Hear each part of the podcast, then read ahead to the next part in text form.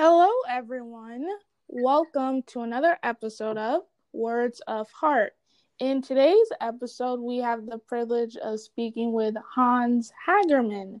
Thank you for joining me today, Hans. I'm thrilled to be here, Dion. Thank you for inviting me. Awesome. So, Hans, if you could tell my audience slash listeners a bit about yourself, that would be great. Absolutely uh, getting up there in age, so uh, I'll try to keep it short despite that. Uh, right now, I'm living in a farming community in the Hudson Valley of, of New York. Uh, but for most of my life, I grew up in Harlem, specifically Spanish Harlem. And a lot of that time growing up, I grew up in a um, residential drug treatment center that my father ran. So, uh, in addition to that, w- while I lived there, I would also go off to a very fancy private school where I had a scholarship. So it was kind of a schizophrenic existence, putting on the tie, the jacket, getting on the bus, going to that fancy school where I uh, was schoolmates with people like John Kennedy Jr. and others. And then uh, coming home where um, 50 people living in the house in addition to my family were uh, people who had been released from prison, jail, veterans coming back from Vietnam. Uh, so that kind of combination of existence made me who I was. Um, I, I, learned from my parents early on that that that um, no soul was ever lost. Um, that there was always time and, and place for redemption. Um, and at the same time, they also drove me and my brothers and brother and sister really hard to to to be the best that, that we could be.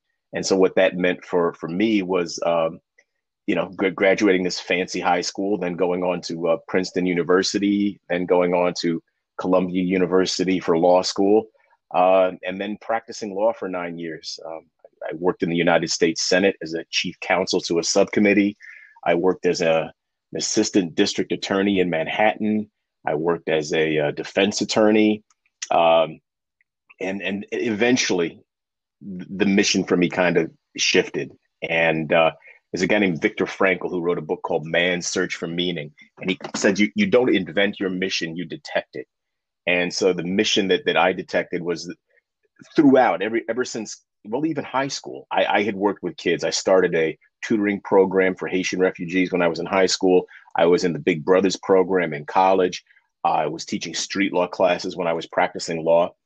And I wanted to look for a way where the kids that I saw in the different courtrooms that I happened to be in, or the kids who were the objects of laws that were made in Washington when I worked there, would actually be able to take back control of their lives. And so I decided to start a school. So uh, in the in the early '90s, I, I started an independent uh, middle school. Uh, my brother came on from his time after having graduated from Harvard and joined me. And uh, the school, I guess, was started in 1993, is still operating today. My brother runs that. Um, after that, I ran a large youth development organization. Where, as part of that, I started another school, and this time it was a high school for for teens who had dropped out. And in addition, I used my then little bit of life savings to start a girls' school in India uh, for Hindu and Muslim girls. Um, from lower caste parts of society. And that ran for about 10 years. And currently, I'm going to jump forward a little bit. Currently, I run an organization called Land to Learn, which is um, we run garden based instruction programs uh, to, to promote wellness, uh, to promote an, another view of how education should be done, to teach kids about the sources of their food. And I also had a program as part of that in a uh, maximum security prison for teen boys where I was teaching vegetable gardening and and mindfulness. So I moved away from the law into being an executive director, but now I like to think of myself as as both a healer and an elder and I got a bunch of tools that I've picked up over the years like hypnosis, neurolinguistic programming, yoga, reiki, um, and uh, breath work and I do a lot of breath work coaching now. So that's that's the semi long short kind of story of who I am and where I've been. Well, that's quite a story, and I truly admire you um, because you've your your growing up was I'm sure very different because um, you went to an elite school, yet you lived in an environment um, as a drug rehab drug rehabilitation center, as I believe you mentioned, mm-hmm. and that's not something you hear every day. Um, my dad's a licensed mental health counselor, okay. so I can't even imagine having. So I understand that dynamic a little, but not to the extent that you do, as far as actually physically living amongst those residents and everything. Um, and plus, you used your means, which are really scholarly and um, sophisticated means to. I mean, some people use their means for good, other people use it for solely money and financial profit, but you took your means and used it to help someone else and just made a whole um, foundation of it. And you probably helped provide people with a lot better lives and probably save their souls also as opposed to where else they could have ended up I, I, like to believe that's the case, and, and and what's what's nice is that I get a lot of feedback, particularly from from students I worked with, and I had one young man who, um, or I guess when he was twenty, he, he was in my high school, dropped out after a year, didn't hear from him. Fifteen years later, he he got back to me and talked to me about his time as um, when he was 21. He he eventually went back, got his GED, um, got his his bachelor's, uh, and then became a single father uh, of a one year old when his wife walked out on him one day when, when he was 21 years old. And, you know, he told me that one of the things that kept him going was my voice in his head and the transcendental meditation program I brought to the school. Uh, so, in addition to hopefully healing a bunch of other people, I ended up also being able to heal myself from the things that I saw. And, you know, early on, my father was, uh, my mother was African American, my father was white. Uh, and early on, we lived in the housing projects in in in, in Spanish Harlem, and uh, I remember me and my siblings blocking the door when my father would go off to once again march with Dr. King, knowing even at that young age that you know we knew he was going to be arrested, maybe beaten, maybe worse, um, but but also as an example in terms of how he lived his life and how my mother lived hers in terms of sacrifice. And he was a Methodist minister too, so that informed some of it. Um, that that we were put here for a larger purpose. And you know you talked about people who just make money in order to, to spend it right? Um, that was never part of our upbringing. Um, and and we were taught that the hardships we met along the way were all there to, to something of sacred wounds to, to get us to a better place to be of service Oh, that's incredible. I'm like getting emotional hearing you because this is just such a great conversation. Thank you, Dion. Thank you.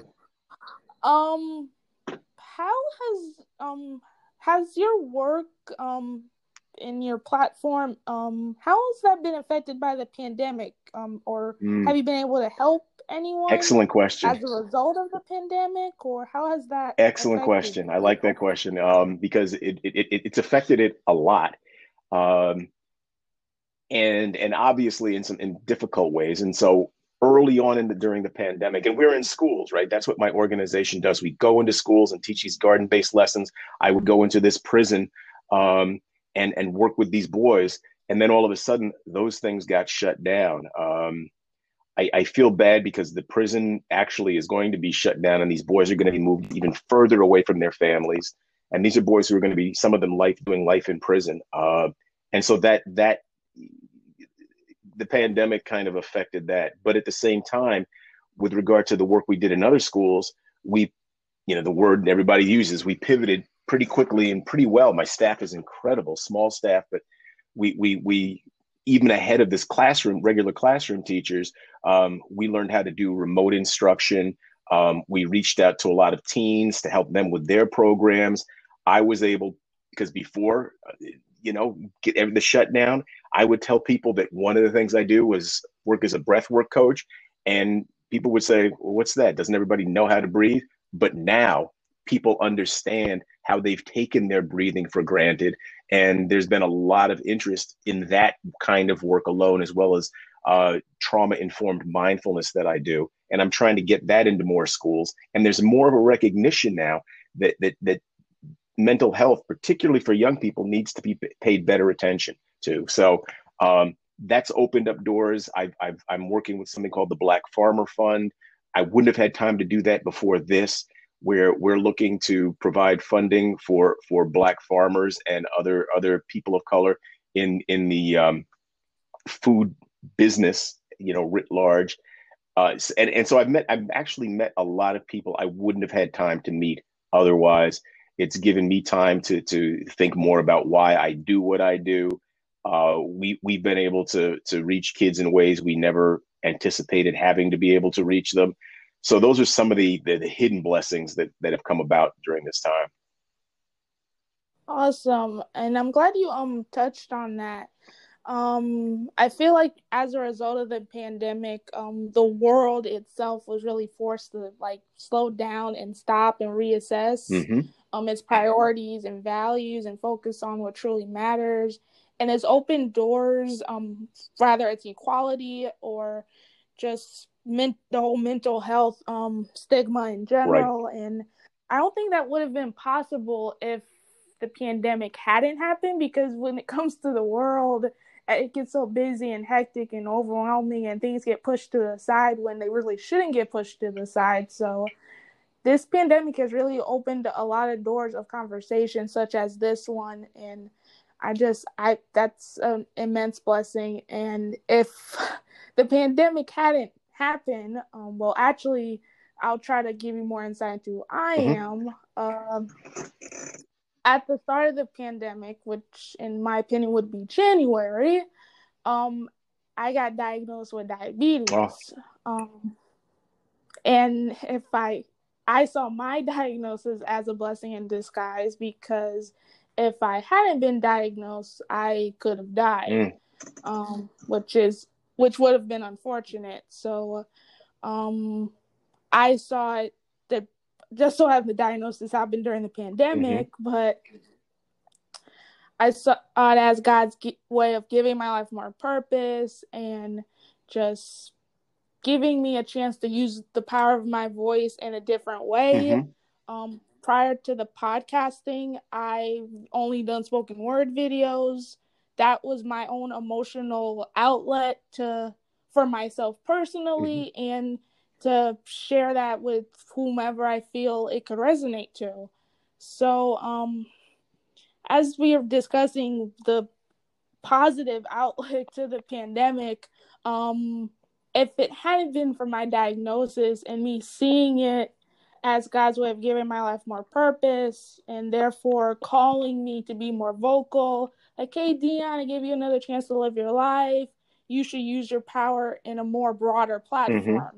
hence this podcast. So, um, the pandemic really has opened doors of conversation and new interest as well, as far as podcasting and any other conversations i would imagine and and, and who do you when, when you decided that you know podcasting was going to be and i know you're doing the interview but i want i'm, I'm, I'm really curious who, who did you envision your your audience being who who who do you intend your message for um i intended it to be for um i want to say the the young adult or young teen teen teenager mm demographic. Mm-hmm. Um, I understand it could be um real difficult. Um, I've had my fair share of struggles growing up.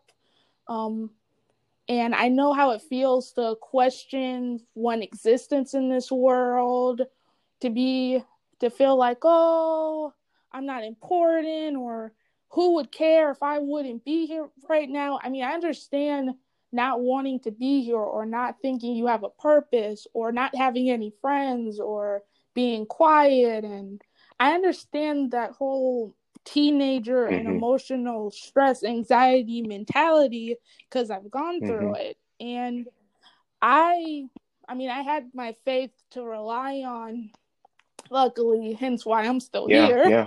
Um, but many other people don't utilize faith, which is their prerogative, what you choose to believe in or not.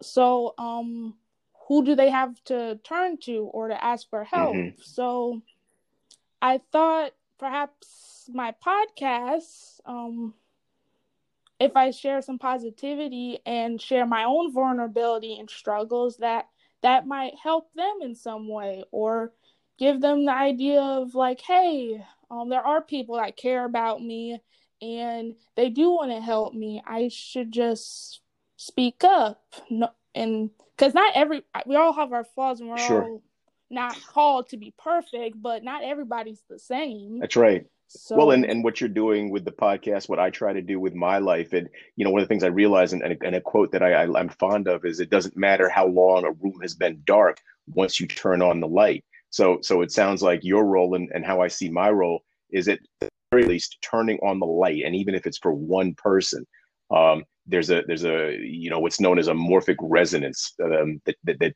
takes effect. I mean, we're all energetic beings, and so even with that one person you you know you've made an impact that resonates in ways that that you'll never see and and and and that's the faith that I carry forward in my work. All right. Oh, this is such a good conversation. So I do have this icebreaker Uh-oh. question I okay. mentioned. I don't know if I'm gonna be able to stump you. Yeah, I'm sure you will. Like um, if you could have one superpower that's not flying, oh, everyone not, okay. has been picking flying. Okay. And I feel like that's a too easy of an answer to go to. so I have to take that answer away. Okay. Um if you could have any superpower, what would it be? Ooh, okay. Well, one jumps to mind, but I don't know whether it's being irresponsible or not. And I, so, so I would like to be able to, well, there are two. There are two. Can I say two? And then yeah, I'll Sure. She you can say all right. two. You can say two. I'll all right. One it. is one is telekinesis. So using my mind to to move things around. Um that's that's the safer one, but one that I think, you know, could could provide a lot of positive benefit. Um the other one is, and I don't know what the word for it is, but being able to to affect the elements but that that almost becomes godlike. So I don't sure I'm not sure I want to go that way and messing with Mother Nature and so forth. But controlling the elements and or telekinesis. Interesting. Um, telekinesis. Okay, so just this is another set of questions. So I take it um you're familiar with um other sci-fi related movies oh. that may use some type of telekinesis? Well, yeah, I'm somewhat familiar, and and I, I I kind of like sci-fi in certain areas. So.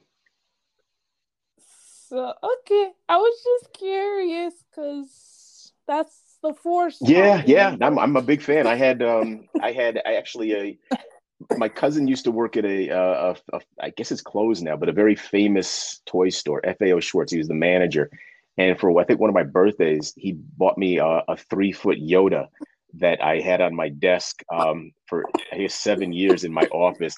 And you know, it would shock people who first saw it, but eventually people would come in and start talking to Yoda instead of me. So that that that that worked out. Um, but but also in terms of science fiction, I mean, one of the things I, that I failed to mention was that I share a lot with. I don't know if you're familiar with the the late um, author um, Octavia Butler who wrote Parable of the Sower, Parable of the Talents, and several other books. Um, but she create, creates a dystopian universe, uh, a world in, in, in, the United States. Um, and in her book, in the in the book, in the, one of the books in the 1980s, um, one of the main enemies is this um, authoritarian populist whose slogan is "Make America Great Again," which is interesting. But um, the main character, the protagonist, is a young woman who's followed, I guess, by the age of 13 through her 20s, who I identify with. Her name was um, uh, o- Lauren Oya Olamina. And it, she had a an interesting gift when, in terms of superpowers, it wouldn't, it, it wasn't, it was, it was a curse and a gift. She was called a sharer, which was in, in, in the terms of Octavia Butler, was somebody who was an extreme empath. Um, so she would be able to pick up on feelings and, and, and, and understand people. However, if people were in pain, she also felt that. So she would always struggle to either eliminate the, the source of that pain, sometimes hide from it when she wasn't being as courageous as she could be, um, but then also trying to bring more light into what had become a very dark world. So I also regard myself as a sharer, and it, it it's had its downsides and its upsides. Huh. I didn't know there was I've never heard of that book. oh, please, it's it it's it's it's fascinating. I could I could design a whole curriculum for teens around Parable of the Sower and Parable of the Talents. Um, you know, biblical references, but those are the names of the, uh, the the books by Octavia Butler that I really like. Awesome. And I consider myself to be a bit of an empath too. I feel like that has its downsides too because people might think I'm too nice. Yes, yes, yes. That, that that that will happen. Yes.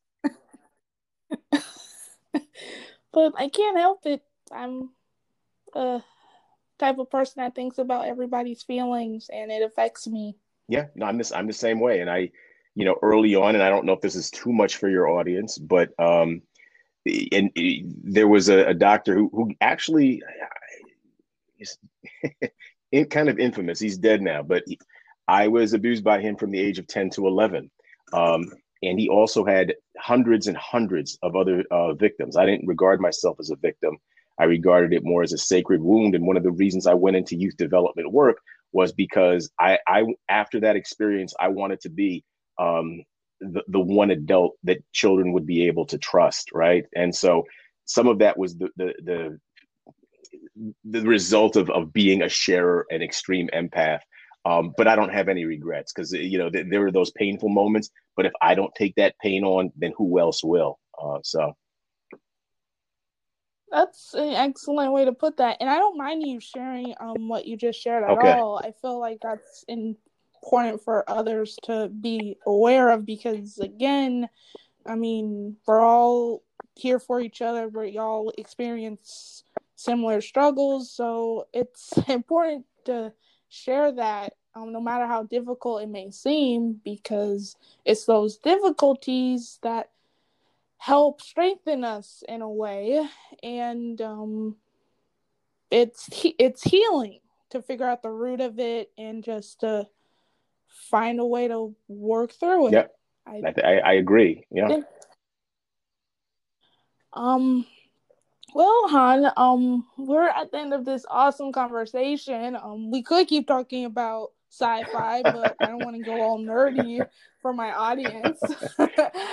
um, do you have any social plugins um for my listeners who like to know more about your work and want to find you, um, do you have any social plugins you want to tie in before we wrap well, up? Well, probably here? the best one, you know, I'm on all of them, but probably the best one, um, people can find me on Instagram at Ronin for life. And uh, Ronin is a masterless samurai, but Ronin for life.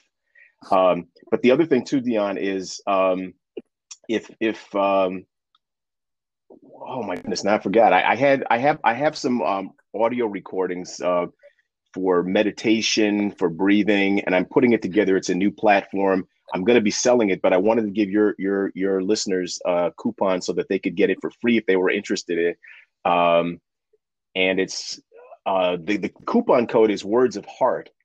Um, and let's see, I'm trying to find the uh, okay. It's on Soundwise, so if people go to Soundwise um, and the coupon code, as I said, is Words of Heart. And I'm trying to find. It's called um, Stress into Power. If they if they look for that, and if they're interested, they put that coupon code in. And right now, there are about seven or eight different things. Um, something called a time to explore, yoga, water breathing, uh, breathing to jazz, bunch of things. And put the coupon code in; it'll be free to them. Awesome. Um, I hope you guys heard all that. Please um check it out. We could all use work on our breathings. It's highly important. I've come to learn as far as how breathing and anxiety and all of that plays a intricate factor into our lives. Um, thank you for joining me today, Hans. This was a really great conversation. Well, thank you for for being such a an inquisitive and and wonderful host. awesome. To all my listeners, stay healthy, stay safe, and until next.